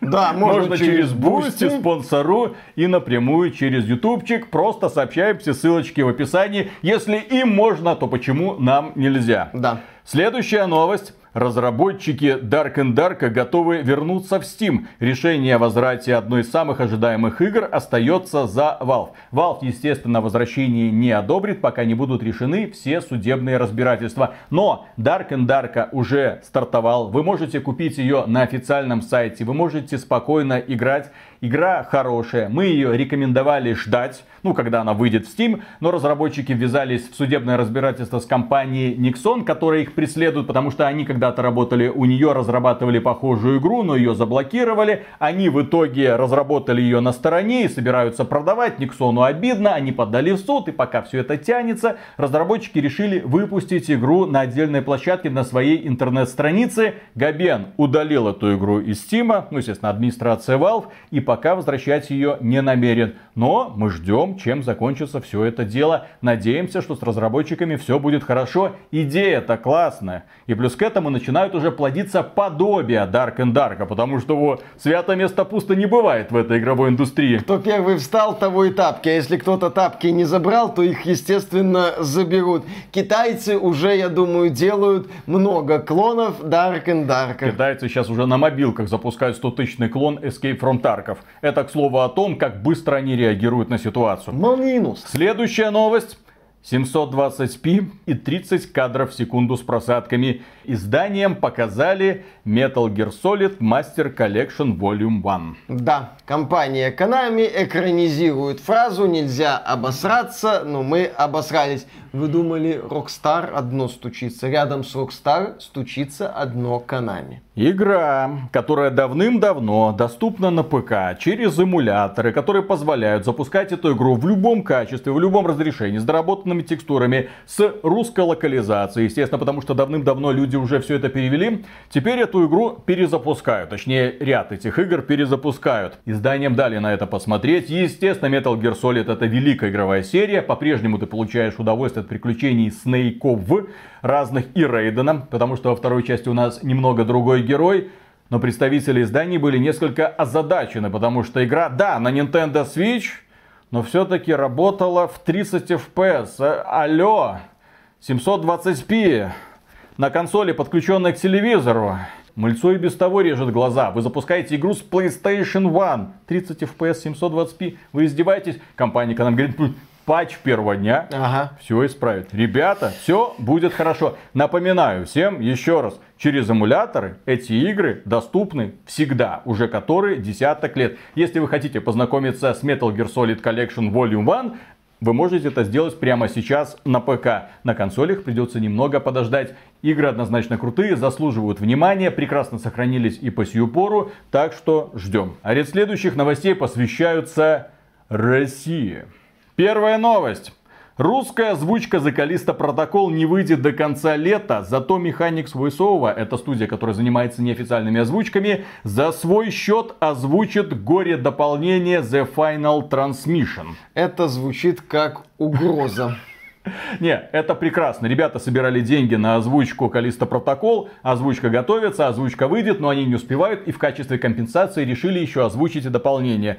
Было бы что там озвучивать, там сколько, 3-4 фразы от двух персонажей. Но ладно, они это сделают, ну, спасибо большое. Закончат. Но лучше эту историю не проходить, потому что она лишняя. Для тех людей, которые не в курсе, Final Transmission тебе рассказывает историю уже умершего героя, которая не ведет примерно никуда. Сон собаки. Да, сон собаки. Следующая новость. Российская экшен RPG «Смута» будет AA игрой и без самовара. Тогда их еще все мы ждем смуту. На эту игру правительство Российской Федерации выделило уже больше 500 миллионов рублей. И на нее делается большая ставка. Деньги эти небольшие, если что. Кто-то думает, что это большие деньги. Ни хрена. Современная AAA игра это 100-200 миллионов долларов, а не 500 миллионов. Рублей. Естественно, рассчитываю, что смута поставить на колени Ведьмака или Ghost of Tsushima не приходится. Это будет просто атмосферное приключение в более-менее красивых декорациях. По крайней мере, за декорации разработчики нам говорят, не переживайте, у нас целых 5 исторических консультантов. И ни одного крем-сэндвича. К сожалению, да, его не пригласили. Климсан еще. Что ты коверкаешь? Что, обидится? Кроме этого, нам сообщили о том, что над игрой работают какие-то легендарные разработчики, которые когда-то принимали участие в создании дальнобойщиков и алодов. Если что, давно это было. Ух ты! Сейчас разработчики занимаются оптимизацией смуты. Самовара в игре не будет, увы, потому что их тогда не было. Это, оказывается, недавнее изобретение. Осенью ожидается большое количество материалов от разработчиков. Ждем. Также припомнили недавно утечку с ноутбуком, якобы кто-то где-то нашел ноутбук, и там оказалась там какая-то альфа-версия, вот вам геймплей. Не было никакой утери ноутбука, это все вредительство какое-то. Это провокация ЦРУ. Угу. Смотрите, не перепутайте. У Сталкера это провокация КГБ, а тут провокация ЦРУ. В любом случае, пока в создании игры принимают участие консультанты, а не действующие разработчики, у меня большие сомнения. Разработчики дальнобойщиков, конечно, это крутая заявка и алодов. Я надеюсь, не первых. И не вторых, потому что это когда? Это 90-е годы, начало нулевых. Нет, люди до сих пор работают, все нормально. Сейчас делают все новые алоды. А управление лошадью будет как управление вот этими вот машинами из дальнобойщиков. В игровой индустрии, особенно в российской, огромный дефицит гейм-дизайнеров. Мне хочется верить, что хотя бы одного более-менее актуального они нашли. Имеется в виду человек, который принимал участие в создании современных проектов. Какие современные российские проекты именно полноценные ты знаешь? Halo Infinite.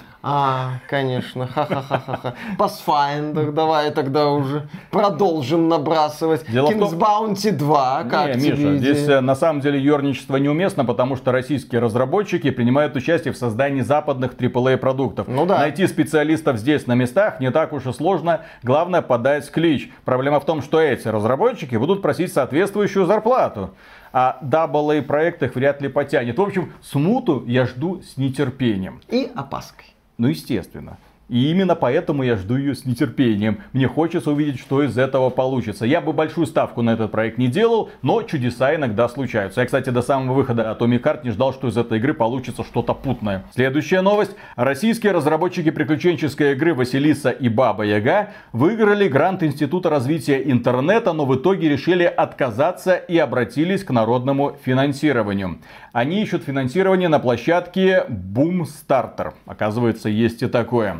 За разные суммы предлагают бонусы. Игру для Steam, VK Play можно получить за 250 рублей. Не так уж и много. Как говорят сами разработчики, все собранные деньги пойдут на дальнейшую разработку игры «Василиса и Баба Яга». В первую очередь на музыку, озвучку и визуал. Мы потратили год на предпродакшн и работу над демоверсией. Подали заявку на конкурс Ири, чтобы иметь финансовую возможность доделать игру, не затягивая с разработкой. Наш проект выиграл конкурс, но от государственных денег мы в итоге отказались, так как мы хотим рассказать о русской культуре за пределами нашей страны. Подумали, что для игры по народной сказке можно попробовать собрать народное финансирование.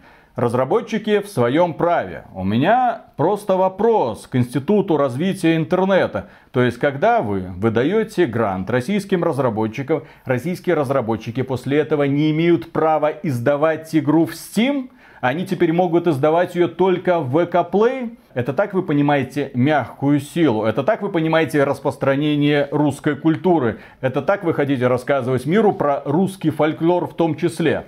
Может быть, там идея, что в ВК-плей она будет доступна только на территории России, а на Западе в Стиме, и надо вот так вот разграничивать, как было... Но если разработчики говорят, что в итоге мы отказались, потому что иначе мы не сможем выпустить игру в Стиме, ну тогда у меня вопросы к адекватности руководства Института развития интернета. Так быть не должно. Нужно способствовать максимальному развитию. Нельзя загонять разработчиков в узкие рамки. Та же самая игра Смута. Вот она выйдет. Она будет доступна, пока только известно, что она будет доступна в ВК Play. Есть планы по выходу в Steam. Да, есть планы, вероятно, наверное, возможно. Если прокатит. Да. Однозначно должны быть планы. Одновременный запуск в ВК Play и в Steam. Нужно постоянно выпускать игры на западных площадках. Иначе какой, блин, в этом смысл? Да и выпускать и в России, и в Steam тоже. Потому что это все еще основная площадка. Если вы будете пытаться продвигать российские игры в тандеме с российским сервисом ВК Play, только в российском сервисе ВК Play, то вы будете только сильнее раздражать людей, которые скорее будут скачивать эти игры с торрентов, а не ставить в ВК Play. Epic Games пытались уже загнать людей в свой загончик, ничего у них толком не получилось. Не надо заниматься ограничениями, надо, напротив, заниматься расширением и популяризацией. Когда мы рассуждали на тему потенциальной поддержки российских разработчиков, одной из идей у нас было то, что надо бы как бы помогать российским разработчикам выходить в Стиме, а не пытаться... западные рынки, на западные рынки, угодно восточные рынки, китайские рынки, там бегали слухи. В арабских странах да, туда узнают, же надо. Как можно больше людей должны узнавать о российских играх. Игровой рынок, он мировой. Принцип создавать игры только для своих надо убить, закопать. Надпись даже можно не писать. Потому что иначе это все превратится вот в то самый какой-то локальный то ли распил, то ли что еще. Игра где-то вышла, что-то было. Иначе это будет традиционный российский геймдев начала нулевых. Когда есть отдельный российский рыночек с отдельными российскими игрушечками, которые создаются за 3 копейки для внутреннего потребления, а на Западе они, если и появляются, то с ужасным переводом. Так не должно быть. Должно быть максимальное распространение. Поэтому, если внезапно вот такое вот решение Института развития интернета, типа вы пересаживаете игру на наш движок, выпускаете в ВК и точка, и больше нигде, естественно, это... тупо. Так нельзя делать. Поэтому, друзья, если вы хотите, чтобы данный проект состоялся, пожалуйста, игра называется «Василиса и Баба Яга». Выглядит она действительно как такая, ну, простенькая инди-игрушечка. Не стоит ожидать от нее большего. Демоверсия игры доступна сейчас в Steam и ВК Play. Можете посмотреть. И если вам понравится это начинание, можете пойти на площадку Boomstarter и там поддержать разработчиков. 250 рубликов не так уж и много. Вот это называется народное финансирование. И я надеюсь, что это финансирование поможет данным разработчикам собрать хоть немножко денежки, чтобы закончить этот проект. У инди-разработчиков всегда денег нет. Они работают большей частью на чистом энтузиазме. Благо я уже общаюсь с десятками этих самых разработчиков. Кто-то там разрабатывает гениальный продукт уже который год. Кто-то пытается его начинать, но все это в свободное время, потому что у человека есть основная работа. Кушать где-то надо. И все свое свободное время он посвящает своей игре мечты. А еще хуже, если над одним проектом работают несколько друзей, и они все в свое свободное время, вместо того, чтобы посвящать его своим женам, долбятся в этот программный код, пытаясь сделать, опять же, свою игру мечты. Вы представьте, насколько это тяжело. Поэтому таким разработчикам, особенно если вам, еще раз, нравится то, что они делают, по демо-версии, то есть вы посмотрели, оценили, дам им шанс. Именно так и должно работать народное финансирование. Следующая новость. ВК Play предлагают предустанавливать на все устройства. Подготовили стратегию развития игровой индустрии в РФ.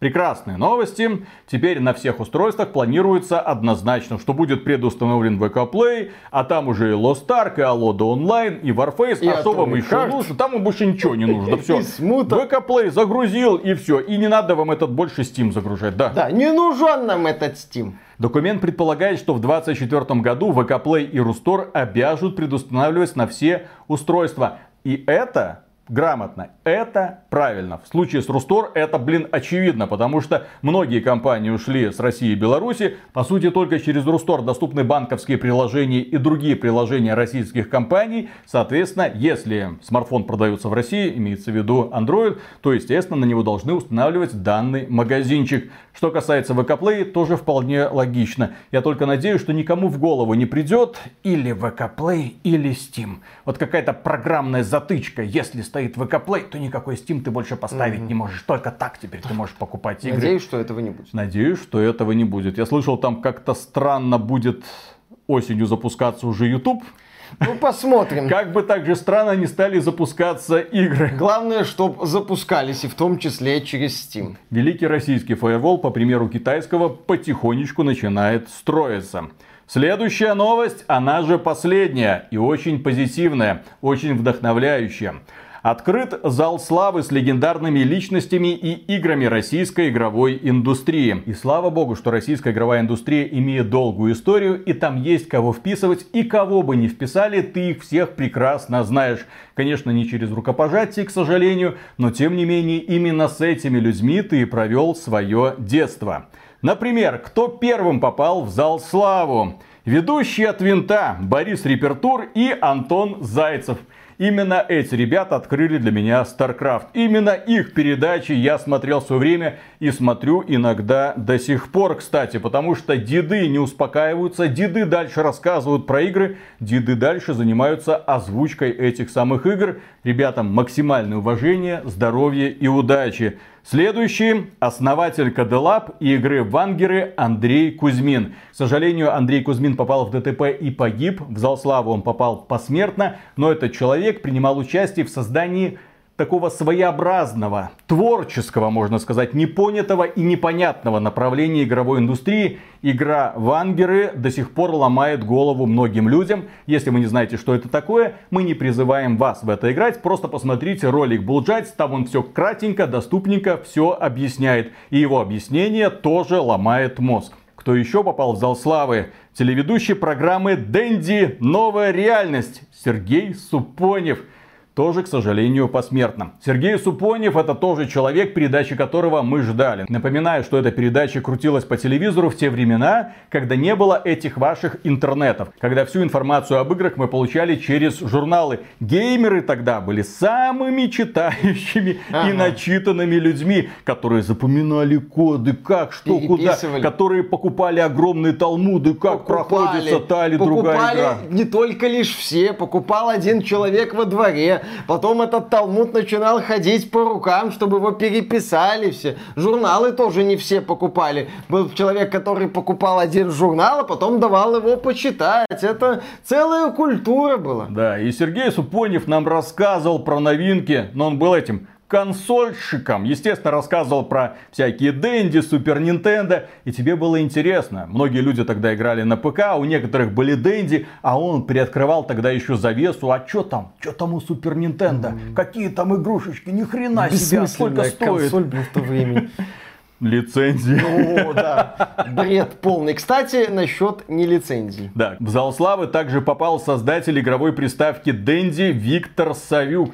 Это легендарный человек. Если кого и чествовать, то именно его. Именно он открыл школьникам того времени портал в игры. Создал дешевый клон японской игровой приставки, дешевые картриджи. Люди наконец-то узнали, что такое консоль игровая. Начали подключать это к телевизорам. Узнали, как охотиться на уток, играть в танчики. Естественно, там был Супер Марио, была и первая Зельда, был первый Метроид. Люди наконец-то узнали, что такое игры. Точнее, они узнали, что для того, чтобы играть в игры, не обязательно покупать огромные дорогой игровой ПК. Пожалуйста, маленькая дешевая консолька, а картриджи всегда можно поменять. Контра, приключения Чипа и Дейла, утиные истории, черепашки-ниндзя, конечно же. Перечислите, какие игры вы тогда запомнили. Главное — это создать инфраструктуру, главное — это создать платформы. На тот момент, в 90-е годы, когда у людей не было толком денег, а зарплаты исчислялись десятками долларов, естественно, такая консоль для многих стала открытием. Огромное ему спасибо. Я думаю, если бы не он, игровая индустрия у нас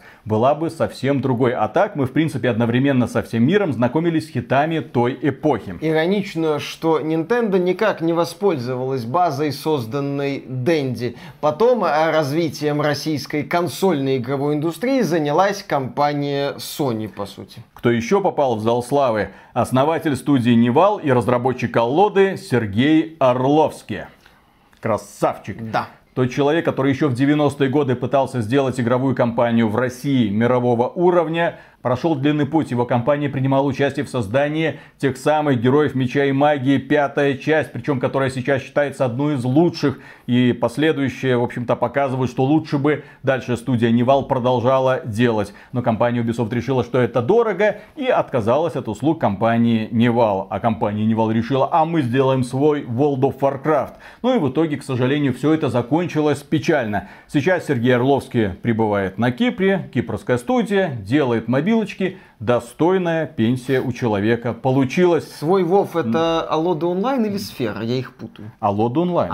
Конечно, Алода Онлайн. Все нормально. От создателя Алоды. Ну. Создателя Алоды. Очередной убийца World of Warcraft. Нормально. Много их было, многие уже починили. А Алода Онлайн до сих пор существует. А, да. Они даже пережили взлет, когда у нас Вов заблокировали. И кто еще попал в зал славы российской игровой индустрии? Программист и создатель Тетриса Алексей Пажетнов. Ну, одна из самых популярных, если не самая популярная игра в мире. С кучей переизданий, версий. По сути, целый жанр такой Тетриса-подобных проектов был очень и очень моден одно время. Поэтому логично, да, что создатель Тетриса оказался в зале славы.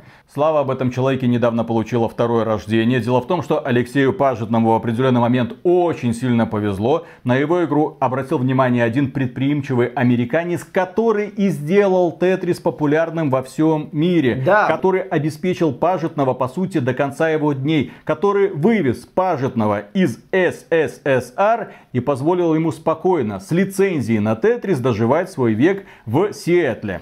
Собственно, Тетрис стал феноменом, в том числе, даже в первую очередь, благодаря тому, что игра была предустановлена на консолях Game Boy от Nintendo. Собственно, про это и снят фильм Тетрис. Фильм Тетрис — это убогая антисоветчина. Вот. Нет, что это такое. Это унылая клюква, и фильм весьма такой скучно-странно-глупый во многих аспектах. Но основной момент популяризации Тетриса в этом фильме затронут. Поэтому, да, Алексей Пажетнов совершенно заслуженно попал в зал славы российской игровой индустрии, а Тетрис — это, безусловно, великая игра, ставившая глубочайший отпечаток в истории всей игровой индустрии. Да, но которая, к сожалению, сейчас нахрен никому не нужна.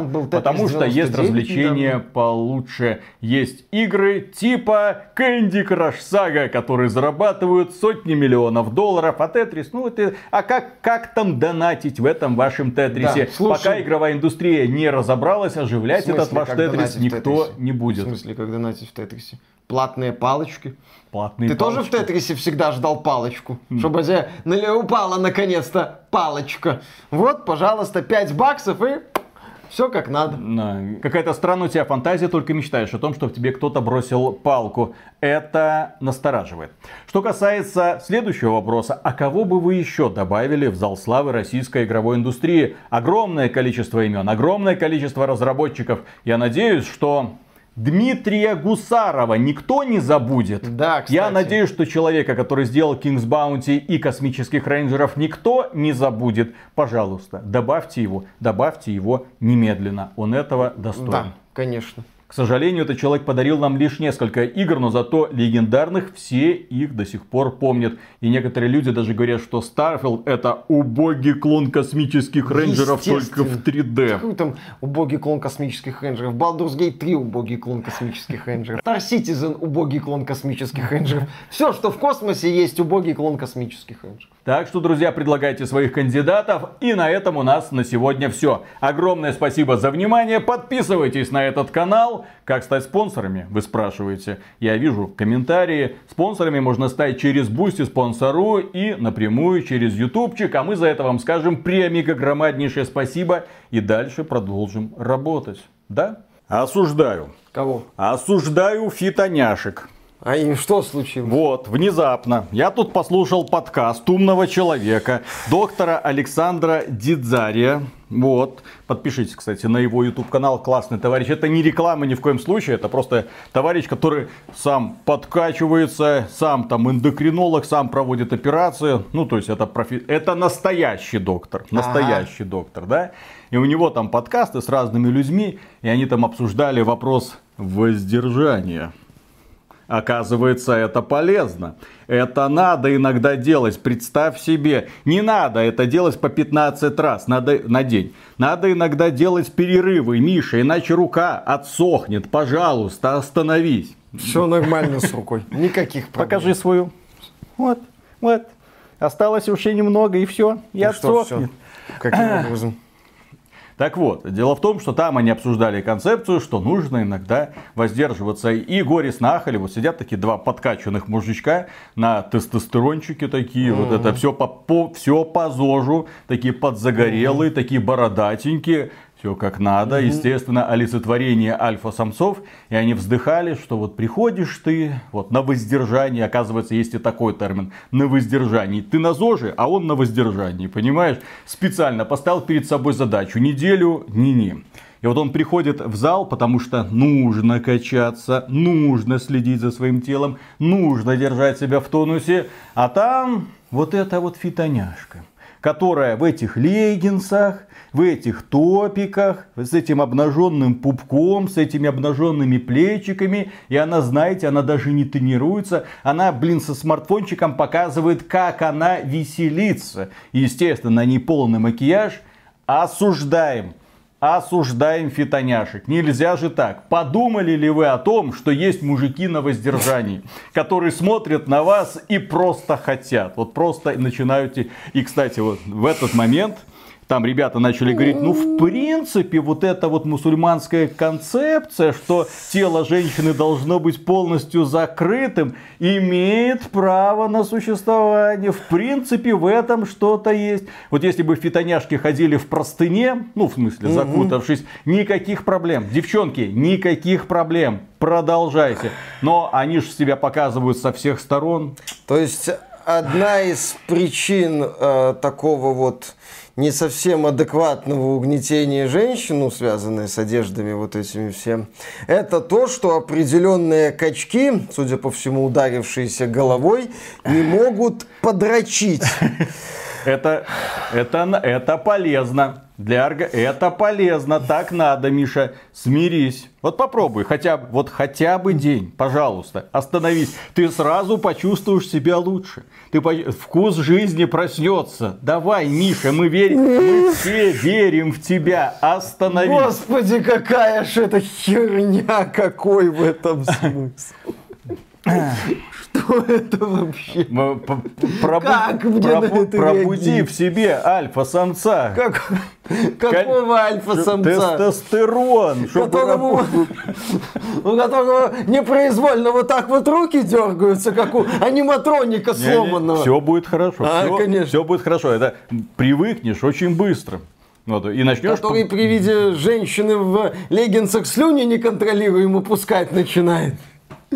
Глаз у него начинает дергаться. А потом ходят по всяким этим подкастам. Это, кстати, не доктор Дидзария говорил, это его приглашенный гость. Доктор адекватный. Допустим. Просто были вот такие вот интересные концепции. Вот. Многое я узнал. Так что осуждаем. Осуждаем фитоняшек. Не надо быть такими красивыми. Вот. Все, идем дальше. Okay. Странно, что он не начинает пускать слюни на мужиков, которые в спортзалах тоже в откровенных пускает, маечках. Он просто признаться в этом боится, естественно. Как и многие подобные. Сколько раз мыло не ронял, никто внимания не обращал. Конечно, увы, ужасно. И в качалку он ходит только из-за фитоняшек. Охотно верю. Не, ну в качалку мужики ходят конкретно для того, чтобы доказать, кто из них круче. Да, кто из них круче в anal секс, я понял, да. Это же конкурс мужского тщеславия. Туда приходят мужики для того, чтобы... Нет, я больше бицепса накачал. А потом два мужика выходят из качалки.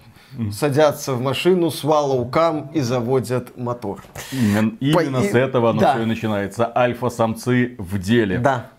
Поехали. А что за голландский штурвал? Мне все пытаются на стриме объяснить. Да. А Виталик делает вид, что не знает, что это такое. Ладно, начинаем. Поехали. Итак, ролик получился, наверное, это ж мы разговор до записи, наверное, получится длинным и душноватым. Да. А здесь мы еще в финале навалили. Раз, два, три.